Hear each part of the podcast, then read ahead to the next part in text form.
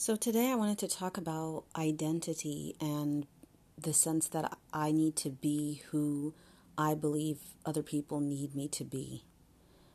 And this is something that is ongoing for me. It's something I'm still digesting and taking apart, but it kind of shows up in different areas and it's something I'm seeing with other people.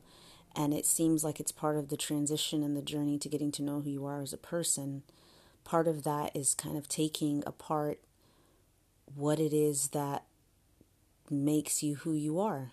And as you go through different um, stages in life, as you go through different transitions, trials, tests, what happens in my experience is that I found that different parts of you and things that help you identify yourself get taken away. So if I say, for example, you know, a big one is moving from one place to another. So I've moved around a lot in my life. And if you think about coming to a new place, you're starting from scratch. You're going to live in a new home, you're going to have new neighbors, new culture, new country. Um, you're going to have to make new friends. Um, you've got now this a brand new dynamic. You're in a new environment. You know the community that you're moving into. What are the people like? What is the masjid like? What are you know what kind of company are you going to be able to find? Will you meet people who you can relate to on a personal level? Are you going to end up being alone for a while? all of these uh, big transitions, and I, I never really realized how much of who I thought I was, or how much of um, who I define myself to be, the ways I define myself, a lot of them were anchored in external things. So, like your job, my job title, or who my friends are, or the university I went to. These are all things that we use to define ourselves. I am, you know, the daughter of so and so, the sister of these people. I come from this family. I'm married to this person. I'm the mother of these children.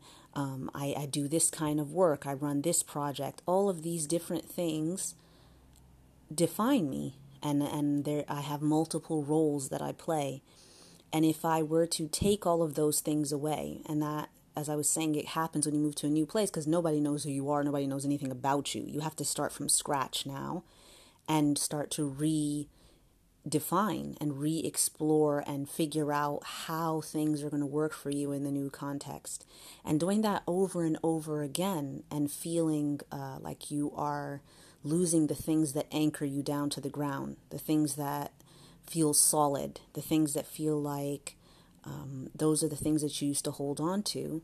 Losing those things makes you question now can I create anchors and can I define myself and can I ground myself in something that is more consistent than that? And for me, I think that's where connection to Allah subhanahu wa ta'ala comes in because no matter where I go in the world, no matter what's happening around me, whatever situation I'm in, Allah subhanahu wa ta'ala is always there. He's a continuing, ongoing part of my life and my connection to Quran or Salah, any of these kind of personal things are part of me that I take with me inside of me wherever I go, whoever I'm with. And all of the external factors can be stripped away. Anything can happen, anything can change. You know, at the blink of an eye, circumstances can change. And if I am holding on to those things, or I'm I am tying my sense of self to those things, then if they are lost, or if anything suddenly changes, then that means my sense of self is going to be compromised. I'm going to lose myself. And that's that's high stakes to lose yourself. The other part of it for me is looking at who I think I'm supposed to be according to what I'm reading from you know the community, what I'm reading from, you know, my family members, the, this external expectation that I think is what people are looking for from me. The belief that I held that I need to be a certain way in order to teach people Quran, or I need to be a certain person if I'm a mom, or I need to be a certain person now that I have, have been married. You know, these kind of ideas that I have to change parts of myself and edit and cut and paste because now I've taken on a new role. So, how do external expectations impact the way I interact with the world from the inside? And, you know, subhanAllah, this is something that has just been huge for me. It's a massive realization and it's a huge ongoing transition.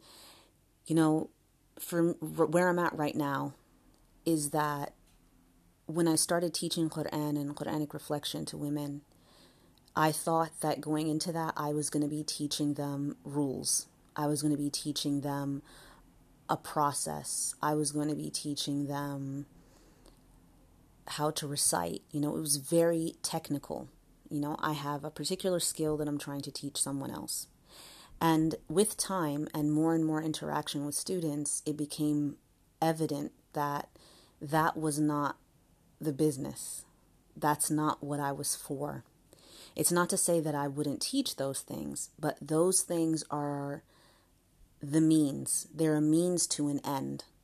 And what I'm offering and what I'm giving my students was way more. It was way more than reading or learning how to find a message or dealing with tafsir books. It wasn't the it wasn't the skill. It wasn't the technical aspect. I am in the business of creating connection.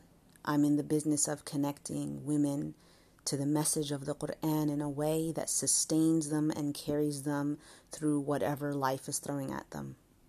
It's about taking that connection to Allah subhanahu wa ta'ala and to the Quran and removing it from the realm of external influence.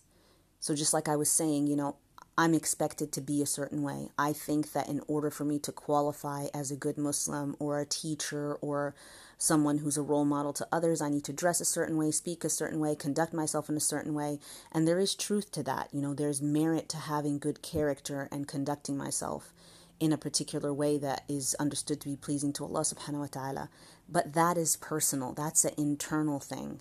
It's not it should not be in reaction to my environment. So taking this connection to Allah subhanahu wa ta'ala, to Quran, to Salah, and turning it into something that's your own, that's personal, that's real, that's a huge step. It's a big process. A lot of us are taught faith and you know the rituals of salah and dua are taught to us as something that we should do. It's something that is imposed initially from the outside. And as we get older and mature, it becomes something that we come to understand better. And we get to see how, okay, this is a tool that is important, that's mine, and it helps me connect with Allah subhanahu wa ta'ala because I need Him and I need that connection. Now, if you can make the transition from thinking that it's something that you have to do, it's something that controls the way you should appear in the world, into seeing your connection to Allah subhanahu wa ta'ala as something that lifts you up and helps you when you're in need, making that connection is worth a lot more than fancy recitation or pretty writing or any kind of technical skill. It's the heart of the matter, it's the real deal. And for me, you know, seeing that, I thought so much of who I am as a person had to be excluded from my interaction with my students because, you know, if I am myself or if I'm too much of myself, then my students won't take me seriously.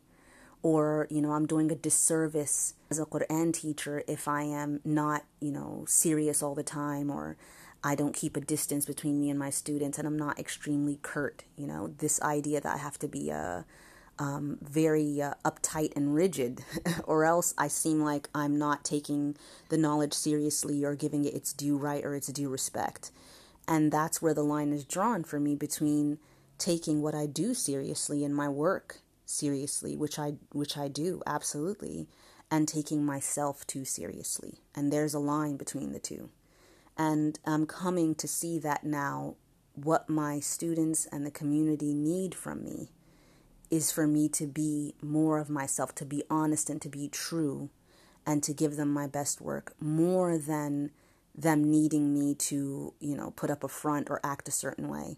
And that is really, really important because I used to literally be imprisoned by fear and the idea that I have to, they need me to be this you know ideal image of a you know a teacher or they need me to not show weakness or show that I struggle or show that I also go through ups and downs. You know if I'm a role model for everyone else if I'm showing that I lapse too then I'm letting them down in some way. And I just made it into this huge burden. You know I let where I'm at with myself get in the way of me being able to show up and do my best work. And Alhamdulillah, now I feel like I'm transitioning into a new phase of getting over myself ultimately and just seeing that, you know, I'm a human being, I'm a person, and I have gifts and I have things to share and things to help others. And if I am unable to get out of my own way and do the work that I'm called to do, then I'm doing a disservice to them and I'm doing a disservice to myself. And I am doing, you know, a disservice to the to the faith and to the message that Allah subhanahu wa ta'ala has entrusted people of knowledge to share. So that's really what I wanted to share today. I know it's a lot, and I feel like I'm still a bit fragmented and unable to clearly express what I'm trying to say. I hope it came across. Um, and I think that where everyone's at in their own personal journey, obviously, you'll hear what makes sense to you, and maybe other parts will feel just like I'm rambling. So if that's the case, that's fine too. But um, do let me know your thoughts, inshallah. You can send me an email or send a message on Instagram. Um, I'd love to hear from you. And Jazakumullah khairan for following along and listening. So, with that, I'll close, inshallah. And just a final note that you can support my work by visiting patreon.com, P A T R E O N.com forward slash Quran Journal, Q U R A N J O U R N A L. And what that is, is an opportunity to commit to $5 a month starting or more.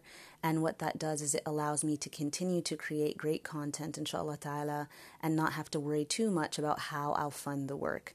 So any contribution is much appreciated and do share and spread the word if you found it beneficial. Barakallahu fikum for listening. Assalamu alaikum wa rahmatullahi wa barakatuh.